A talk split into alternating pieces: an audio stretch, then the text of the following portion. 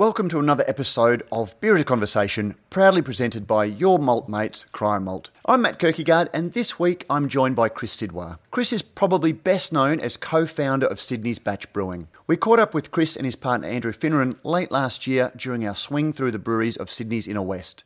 This time we chat with Chris about his new book, Brew a Batch, a beginner's guide to homebrewed beer.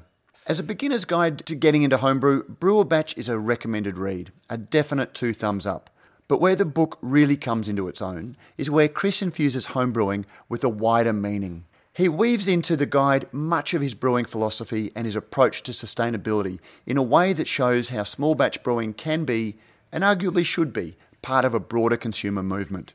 While these ideas are woven through the book, it's never preachy or dry, but it does lift what could otherwise be just another how to guide and really turns it into a why to guide. Enjoy the conversation.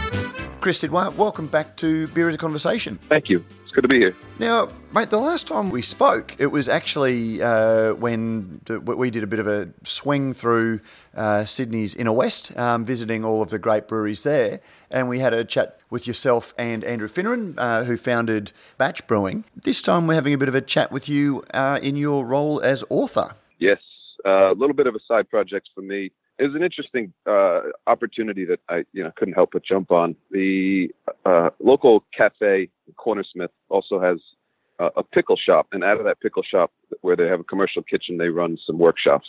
So, um, tomato sauce, uh, kind of old school things about you know using the bounty of your harvest to to last you through a year. So pres- preservation stuff like that, fermentation classes, uh, and they wanted somebody to do some home brewing classes. So I um, yeah, I wrote myself a little curriculum and, and figured out how to do a three hour, uh, you know, extract boil with some hops and, and a bit of education in, uh, in their workshop space. And, um, from there, they were publishing a cookbook or two and, uh, their publisher, you know, caught wind of what was going on with the, the homebrewing class and, and thought a homebrewing book was, uh, something that people needed to see. And it all came out of that. Now, I guess the big question is to, to get any book published. Um, I was once told you need to have something new. Um, you, you, know, you know, you can't, you don't just get a. There needs to be an idea or a concept or something that you're advancing that is different to what went before. What is it about uh, Brew a Batch, a beginner's guide to home brewed beer, that adds um, to what already exists in the uh, in, in the world of homebrew guides? You know, it's, it's very much parallel to the story that we've been writing at Batch itself. Um, the two projects, while while this is sort of a side project for me away from Batch, it's absolutely linked to everything that we've been doing for the last few years. There's some fantastic, uh, you know, local produce that's being produced here, and you know, at Batch we've been slowly uh, learning how best to use it and and to express it and its inherent flavor, and uh, that aspect of of brewing is something that I thought was uh, unique, hasn't been really spoken about. Um, it's very, you know, it's very much discussed in, in the culinary world, but it's not something that brewers have really focused on. I think because they're just so young, especially in Sydney and, and Australia, they're, they're relatively young businesses who are just trying to, you know, figure out their way in the world. And, you know, we've luckily matured past that point into a point where we could stop looking at our homebrew texts for inspiration and start looking at you know the bigger picture, the outside world for our inspiration. So pulling in a little bit of that uh, into a homebrewing book, I thought was something that was unique. Um, keeping in mind that this the brief that I was given was that this needed to be very much an entry level homebrewing book. So those that's a fairly complicated idea to present in a you know an entry level homebrewing text, but I, I did my best to to just you know pepper the book with thoughts around you know what you should what could what you could be thinking about as you you know grow into the homebrewing hobby. And and we might come back and explore that a little bit further because I've I've picked up um, some of those themes that you you you, did weave in in and around the uh, homebrewing advice. Um, one of the things I found uh, quite interesting was in, in the introduction you talked about the, book updated, you know, taking into account some of the innovations that have taken place in homebrewing. And I, I, I, was quite struck by that idea because, on one level, you know, brewing has remained fundamentally unchanged for a long time, but yet over the yeah. last 20 years, um, you, you, say there's been a lot of innovation. Um, so, talk about some of the innovations that you wanted to, to allow for. There's a lot of, I mean, obviously, if you Google homebrew equipment, you're going to find a very long, long list of, of things that people, uh, you know, have engineered to, to help homebrewers, you know, achieve what commercial brewers are achieving with the equipment that they can afford to use. Um, this book doesn't really get into a lot of that because that's a little bit too advanced. Um, so it's it's sort of like pulling in the attributes of, of my commercial experience that that weren't discussed in the book that I started with, you know, hopping uh, techniques, um, a little bit of uh, I don't want to say carelessness, but also just an element of, of just relax. I mean, I mean, it's a 30 or 40 year old meme of uh, uh, relax and have a homebrew. Uh, but you know, some of the texts and some of the some of the conversations that people are having now in the homebrew community, they get too fired up, and it's just it's all about precision and and uh, and trying to achieve this this perf- perfect beer, which I mean is a fantastic goal to have, but um, you know, reminding people that you know it, it's it's a hobby, it should be fun. You're working with the equipment that you have and the ingredients that you have. So just do the best you can with what you have. Uh, I, I, thought that was, along with the hopping changes and, and, and the new yeast strains and, and all the things that, you know, homebrewers are, are getting from commercial brewers. I thought just a nice message of, you know, use this book to get yourself started. Know that there's a bigger world out there uh, and have some fun. Which I guess is a slight contrast uh, for the, the, the home the, the, slight advantage that the home brewer has versus the uh, you know, home brewers such as yourself that's gone professional because when you are putting your beers into a market, you've got market expectations. Whereas if you're home brewing yourself, you've got that great freedom of brewing selfishly, I guess. Absolutely. I mean, I tried to keep some notes when I was a home brewer. They were pretty shit. I didn't know what I needed to write down, so I never really um, got a good rhythm of, of note keeping. And quite frankly, I never went back and looked at them because I never wanted to brew the same thing twice. Uh, and to some degree, we've been able to keep a little bit of that energy going at Batch. But you're right. When there's a commercial expectation, consumer expectation, you you you, you have to play by a different set of rules. Um, and and in homebrewing, that's you know that's completely doesn't exist. As long as you're happy, as long as what you make is is drinkable and you had some fun, and then um, then you know mission accomplished.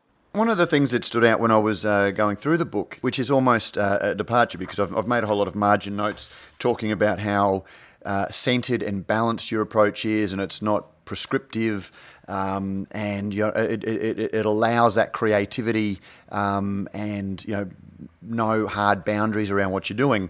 And with all of that um, philosophy that came through, I sort of ended up making a margin note when you came to talk about styles. And you, you, you say, thankfully, generations of brewers before us have identified the many different beers into clearly defined categories. That struck me a little bit because there's also that same movement about, you know, categories are for competitions or categories are for bottle labels so the, the consumer knows what they're getting. Do those same styles really um, uh, apply to that approach, um, that, that, that, selfish approach to brewing, where um, you know, should you be confined by styles? Uh, absolutely not. Absolutely not. Um, I think it's, it's, it's, to use a music analogy. Like if if you're you know really want to be a proficient musician in whatever instrument you use, it you know it helps to have a, an ability to read music or play the piano. Like these foundational things. So I think in brewing, understanding what the styles are uh, is critical to understanding where you land with the beer that you intend to brew. Um, to say that you've you've created something and then find out that it's been done a thousand times for a hundred years, like uh, it doesn't doesn't help you at all. Uh, so understanding what exists and, and and more than just what, but why. You know, like why is a particular beer using a particular water profile? And it's not that you know that brewer spent hundreds of millions of dollars researching you know the, the perfect balance of, of water salt additions it's that that's what they had available to them so you know these these style guidelines that we work really hard to match up to are completely arbitrary when you look at the historical perspective of you know that pilsner is the way it is because that's what the brewers had access to. They they weren't importing things from far off places to make their beer taste a particular way. They just used what was around the corner and and you know, economically viable for them. So that's that's sort of how we've evolved at Batch and, and in my storytelling in the book is you know use what you've got around you to make the best beer you have, and uh, and don't worry too much about the style guidelines because they weren't written for you. They were written for you know, or, or the beer was made for a consumer, you know, a long time ago in a, in a market that has nothing to do with yours or where you or what you have access to. So focus on on good fundamentals, and you'll learn how to make good beer, and then you can you know open up all the malts, hops, and yeast and go nuts and, and have unlimited creativity. And that's and that's kind of where we've got to now with Batch, where we're messing around with all kinds of things and, and just having a great time. So I want want folks to you know focus on what's really important with yeast and, and, and fermentation and sanitation, and then and then layer in all the other fun stuff and you know do it in the right order, and, and you're gonna have great success people get involved in home brewing for a whole range of different reasons. You know, when uh, I, I, was in my uh, late teens, early 20s, um, it was a little bit like uh, I, I, believe you did. Um, you know, you, are at university, you don't have a budget, um, it's a cheap way of, of, of making uh, effective alcohol. Um, others get into it because 20 years ago, before the rise of the, the modern craft brewery, we didn't have the styles available, and anyone that wanted to try anything other than mainstream lagers and Coopers, you had to make it yourself. Yeah. These days we have 450 uh, breweries in the country, you know, across the country. We've got an unparalleled selection of imports. Yep. Why, you know, what what is the motivation for somebody these days to, you know, give up, you know, a, a, a good part of a day to make 50 litres of the, the, the, same beer. You know, what would your advice be to, to somebody um, why they should get into homebrew? Yeah, that's a really good question. I mean, why why would you give up a, a, your time? And and for me, it's it's because it's fun. I, I have a I have a great time when I'm you know, making beer. When I finally uh, do get to peel some of the business stuff away from my day to day and just focus on making beer. It's it's the best use of my time that I, I know of. But it, it's it's a delayed gratification thing. Like with brewing, uh, in the kitchen, if you're cooking, you can taste as you go. You can experience it. You can put it on the plate and get people to you know feedback uh, how how it is immediately. You know, relatively quickly. Um, brewing's not as bad as our peers in wine and whiskey, but you know, two, three, four weeks later, you finally get to taste what you've done and share it with people, and it's challenging, right? I mean, cooking, you get lots of repetitions. You can adjust things as you go. In brewing, like you do it, you hope for the best. You wait until you get to taste it, and then you get that that that payoff then. So, you, you, for for folks who are you know pedantic like me about detail, you you get to really hone in on things that you can control in the making of it, uh, and then hope for the for the best when it comes back out the other side yeah, it's it's it's just so gratifying to spend a day, you know, all those aromas, all those um, processes, uh, just this massive information to try to distill into a simple process that works in, in your brewery with your equipment. Uh, it's it's challenging and fun. I, lo- I love it. You also talk in the book about the desire to create something that's not commercially available. It, it, is that feasible for the beginner homebrew? Yes, absolutely. Um, I, I mean, just on Instagram yesterday. I think I was poking around watching something, and somebody's you know putting Froot Loops and beer, and like if you could dream it up, you could do it. And and in the commercial space, there is some of that stuff happening on the on the smaller end of town. Um, but yeah, hell, I mean, if you've got some crazy idea that you know only you and a couple of people are going to like, then yeah, doing it on the homebrew scale is is great. Put in whatever ingredient you want. You can you know, go for whatever flavor you think is great, no matter how intense it is. You've got nothing holding you back except, you know, your, your own imagination. And in the brewing space, the commercial brewing space, yeah, I mean, I have to sell 20, 21 kegs. So when my brewers come up with a crazy idea that doesn't sound good at all, like, you know, Marrickville pork roll, um, I have to shoot them down and tell them to prove it to me. And, you know, oftentimes they do, and they come back with a, with a balanced beer that, you know, after a few homebrew sized batches is fantastic. It definitely is a different set of considerations when you're brewing 20 liters versus 1200. You also say that the second uh, reason is the satisfaction you get from sharing your creations with others. And I, I, I, homebrewers are a little bit like uh, you know, friends who get into homebrew can sometimes be a little bit like friends who get into Amway. you don't always want them dropping around.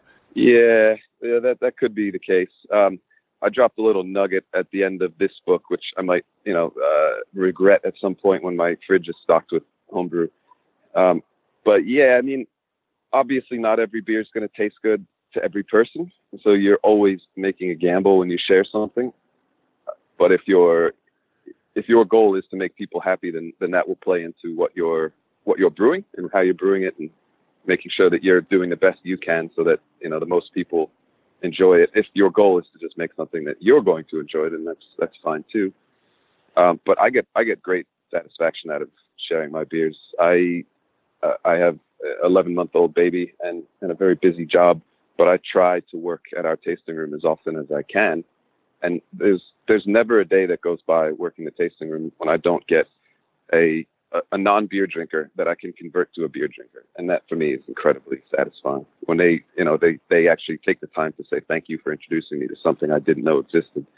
Um, I, and I swear it happens every single shift I work that's a feeling that I um, am very in, in, touch with doing the, the, the number of tastings I do. Unfortunately, I, I made the decision not to uh, to not not to make my own, so I get to uh, use the work of others and. Uh, not claim credit for it, but I still get the same satisfaction from introducing people to a beer that I've selected and see their their horizons broadened. Well, it's not too late to learn the homebrew, for one and for two, I mean, yeah, it's as long as you're bringing people into the community and you know sharing something. That, that's really what it's all about. It's a great big social experiment that we're running here in the brewing world. Like, you know, everybody's so detached, and you know, you sit on your Instagram and you look at this, you look at that, and you go to the pub and you drink mainstream lager, and there's nothing to be said about it because it hasn't changed in you know 50 years. Um, you get into the craft brewing world, and there's just this depth of conversation happening around flavor and, and interest, interesting things it's, it's great to bring more people into the community. As you start talking about raw materials, and, and one of the recurring themes that, that, we've talked about, and even during this interview, uh, you talk about the bounty of your harvest, which is how you got into uh, writing this book in the first place. But there's a, there's a lovely introduction uh, about being a farmer's friend. Do you want to just tell us a little bit about that? Yeah, my journey on you know looking into and, and finding people producing raw materials on the same scale as I'm using them in my small brewery. Uh, you know, it started from um, a book by a fellow named Dan Barber, who's a chef in the States. He's a very famous guy. He's written, you know, he wrote this book that he researched over 10 years just about the evolution of, of food in America and the food culture or lack thereof. Or, uh, and, and really about these little pockets of people who are doing things in interesting ways that are looking back at history and unwinding the industrialization of the food system and going back to you know growing what suits that climate not simply because it's agronomically effective across a wider geography but because it, it grows well there uh, and it became you know 100 years ago it was part of what people ate on a day-to-day basis. And there was diversity of food culture across the united states and now and, and in australia it's similar. The industrialization process means that you go into any woolies in any part of the country and you get the same offering. Um, and in beer that's happened as well. You go into you know a generic pub in any part of the world and you're going to get a, a bland macro lager. And if you know abi has their way it's going to be a budweiser. You know it's it's all very generic. You, you go to the airport you can take it past beer and into retail in general. If you go to the airport doesn't matter what country and you get off the plane and you've got the same stores you know you've got you know your gucci's and and your and your pradas selling you stuff. And it's again, it's like this this whitewashing of the entire you know planet into the same you know consumer um, options. So for us in, in, in beer to help differentiate what we're doing and to and to feel like we're actually part of a community again, we we looked to buy our imports or sorry our inputs. Very very important distinction. Our inputs um, for people who who shared our our ethics and and um, at the time there was Gladfields uh, growing barley and making malt in New Zealand and selling it uh, only in Victoria. So because my brewery is in New South Wales, I couldn't get my hands on it. They um, they are a fantastic organization. They they originally were using their own barley and began malting it when they saw the the economics, you know, working against them of just selling malts or malting barley into uh, into the system over there. So they invested, built a malt house, took their own, you know, harvest, did a value add, and and therefore had a sustainable business that they could pass on for the next few generations. But they didn't want to grow too fast, right? So they wanted to make sure that any customer they took on, they could always supply to. So rather than just get a lot of people hooked on their product and then end up not being able to service all those customers, they slowly went into different parts of Australia. Uh, eventually, they did come into to New South Wales, and we started buying their product and and, and converting our recipes across from um, you know sort of industrial pale malts into some of their pale malts. And, there was some toing and throwing in that process, but you know it's it's because it was important to us, we made it work very quickly and and are making you know very tasty beers out of it and then eventually we wanted to find something that was you know grown as close to us as as possible. Um, right now, the barley system means that you know it's going from different paddocks, you know, in, in vast geographic areas and being funneled into you know industrial systems that you know feed a malt house, and then and then that gets shipped from wherever it is to a warehouse in Melbourne, and then that gets shipped from the warehouse in Melbourne up to Sydney. And by the time it gets to me, it's been on a ha- handful of trucks, lots of diesel fuel and God knows what farmer actually grew it. Um, working with the folks that we work with now, I can I can tell you it was grown by either Jamie, Ken, or Doug, and it came directly from where it was grown. You know, a few few k's down the road to a malting facility, and on one truck to get to me. And you know that that makes me really happy. It's just connecting the food chain back up to where it was grown, how it was grown, um, and and you know hanging out with the people involved. I mean, I get to share a beer with the folks who who who grew the barley, and that, I mean that's incredibly satisfying for them. They'll they'll tell you that hands down. I mean they're they're in some pretty you know harsh conditions out there, and you know they're they're making sure that the world gets food. You know, in our little you know luxury aspect, it's, it's beer, but on the grander scheme, these folks are out there making sure that every, all of us in the city. I'm sitting by the train station watching hundreds of people go to their job and all of them need to eat something, and they're not getting their hands dirty digging up the soil to make it happen. So we need to make sure that the farmers who do get a little bit of feedback, positive feedback, and some, some thanks. So every every year we get to share a beer with them, and you know they to know that their product went into the beer that you're actually drinking. That's that's a really fantastic cycle for me. Look, there was so much in that, um, and, I know that that batch particularly really lives the philosophy that, that you've gone through. But I, I look at the, the, the comment that you made about airports, and airports are you, you can get off a plane and not know what country you're in for for exactly that reason. But when you talk about um, you know generic lagers uh, being everywhere, Aren't we seeing a little bit of that, you know, in, in, in the, the craft beer world as well, where, you know, I got off the plane in the UK last year and there was a bunch of New England IPAs, there was a bunch of American Pale Ales, and I could have been in Australia, I could have been in the US, I could have been in parts of Scandinavia and been having exactly the same beers. Is that a consumer led thing? Because there's obviously demand for, for those same products in the craft industry and the same risk of uh, things becoming generic uh, in, in, craft because con- that's what consumers want. Yeah, the consumer, you know, they, they can only buy what's available to them. But I mean, we all as consumers have so much power, we just don't even realize it sometimes. For me in my brewery bar, if I get two or three people asking for a particular beer, I'll, I'll brew it. It doesn't take much because most people don't ask me for anything. So on the rare instance that someone has the courage to say that was really good, I'd love to see that again. I listen, and I suspect your pubs and your bottle shops would do the same. So if consumers said, you know, it's great to have three New England IPAs, but how about we get a brown ale on tap or a hand pump beer?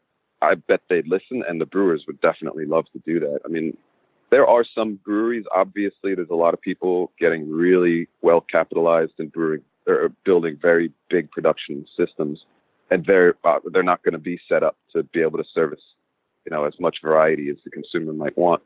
Um, and that's going to get left to the small folks like me who you know we've got 17 tanks. We brew 160 styles of beer in the last five years. Um, we're I mean we we that's what we like to drink and how we like to drink. So that's why we set our business up that way. But yeah, I mean, if consumers don't ask for it, it won't get made. And if breweries continue to capitalize in the way that they are to make you know larger volumes of beer, then then yeah, standardization will continue to to push into the system. So it's good to talk about it. Maybe people you know think twice about it, but 50 hec brew houses in Australia are going up left, right, and center, and it's going to make a lot of XPA and a lot of you know cheap kegs. It's funny. I, I don't know. Whilst we're not talking about homebrew in terms of Brew a Batch, uh, your book about homebrew, that's very much the philosophy that comes through. Do you think that there's a risk that if everybody does take up the homebrewing thing, that you're you're, you're losing customers? I uh, I'm a very prolific homebrewer. I, I mean, I, I have been at certain points in my life, and I always bought a six pack or two to, to drink and compare against my homebrew. So no, I don't think we'll risk at all losing customers. I think folks who who brew beer like to share it, and they they like to compare it against you know the thing that they had in their mind or, or some sort of a similar product they had in their mind um, when they set out to brew that, and they'll yeah they'll they'll keep buying beer. Uh, one of my you know, friends in the industry said the other day that you know I shouldn't have written this book because now we're going to have more competition. Um, personally, I, I think he's just joking, but it's not it's not a very serious threat. Um, but I, I, I welcome everybody. You know, if you if you and, and any listener out there who wants to try this, if you make a better version of my beer than I do, and I'm you know I'll shake your hand and say thanks. Like I'm not worried about it, and I'll tell my brewers that we all need to lift our game. We got to get better than than everybody else. Um, it's just fun, you know. It's just a fun way to share good flavor and spend a spend an afternoon. Chris, uh, just before we finish the chat, anyone who's getting into homebrew, if there is one rule that you would really reinforce, um, what would you know, what would that be for the beginner homebrewer? Um, I've got two. It's sort of one, but it splits. It's it's make a decision on what you want to achieve. Do you just want to have some fun, or are you focused on really nailing something? Um, the relax and have a homebrew, Charlie Papazian's uh, um, advice. You know that that's a perfectly good strategy. That's the one I did. Just chill out, enjoy yourself. Don't take notes. Just you know, make beer that that you're inspired to make. Uh, but don't expect to to nail the exact flavor balance if you're not taking it all that seriously. So just chill out and give yourself some slack. Or if you want to get really good at it, if you're really focused on you know making an IPA, for instance, you you need to brew the same thing multiple times. Um, it's not as much fun if you're one of these folks who want to try everything, uh, but it will teach you so much. If you make a batch of pale ale five times, you will be a very good brewer. Terrific. Chris Sidwa, thank you. Congratulations on the book. Um, thoroughly enjoyed reading it. As I said, uh, I don't have, really have the temperament to be a home brewer or the yeah. patience, um, but uh, there was a lot that I got uh, out of the book, even without wanting to, uh, you know, follow the recipe. So, uh, no, I really appreciate it, and congratulations on uh, on everything you've achieved at Batch, and congratulations on Brew a Batch. Thank you very much. I'm glad to hear that you thought people could get something out of it, even if they don't aspire to be a brewer.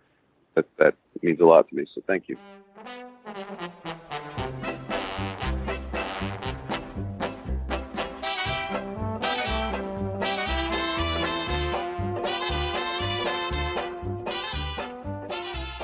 And that was Chris Sidwa. His book is Brew a Batch, A Beginner's Guide to Homebrewed Beer. You can get it online at the Batch Store, and there's a link to that in the show notes, and you can also find it in bricks and mortar bookshops nationally. For our international audience, it's available in the US, UK, and New Zealand, and Chris even said someone had bought the rights to it in Russia. Look out for it there, comrades. You can probably buy it cheaper on Amazon, but you know what? If you do that just to save a few bucks, the point of the book is probably lost on you. Don't forget, if you like what we do at Radio Brews News, you can help us out in a number of ways. You can sponsor the show, either by a small monthly contribution or through a one off donation. You can find details in the show notes. You can review our podcast on iTunes or your favourite podcasting service. Let us know what you think and help others discover the show.